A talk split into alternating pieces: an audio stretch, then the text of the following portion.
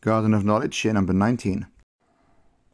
So we all know that there are lenient opinions in halacha sometimes, and stringent opinions, and extra levels of piety that we can all take on for ourselves. That's really not a problem, as long as a person is stringent with himself. The problems are when people start expanding their own stringencies and demanding that others adopt them. A person must ask himself, are others affected by my stringencies? And are my stringencies robbing people of their joy in life? Are they necessary? Or are you doing it for others, for, for status or social reasons? The Yetzer Hara is more than willing to let a person be stringent in a in an area where you don't really need to be, with the ultimate aim of being a big loser somewhere else. So if a person's stringencies ultimately make them so miserable that they have little energy and vigour and strength left for more significant parts of life, whether that's relationships with people, with Hashem, other aspects of Torah observance, then the stringency is not really a stringency. It's a ploy of the Yetzer Hara to drag you to a dark place.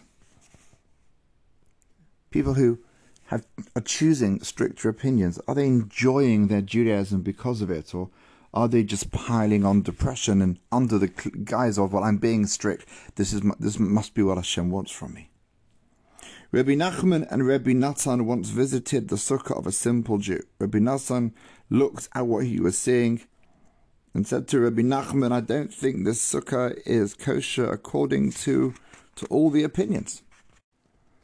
Said the Rebbe back to his student, the sukkah is halakhically kosher. Keep your chumras, your stringencies to yourself, and deal with that in your own sukkah.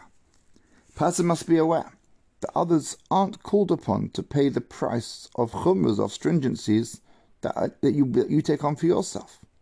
We have our own spiritual path. Furthermore, a person who does act with these stringencies for sure shouldn't look down at other people, because then the stringency is fueling your arrogance rather than your devotion to Hashem.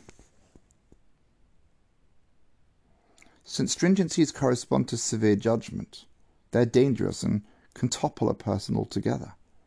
People who are overly stringent don't get along with other people. They often display anger and lack of patience, which in themselves arouse judgments against that person. The Gemara teaches that Hashem doesn't harbour grudges and petty complaints against his people. Let it go. Additionally, the Torah was given to humans and not to angels. Hashem wants us to live by the Torah laws, not to kill ourselves and die by them. We're supposed to attain emunah, this connection to Hashem, and enjoy life, or have joy in life.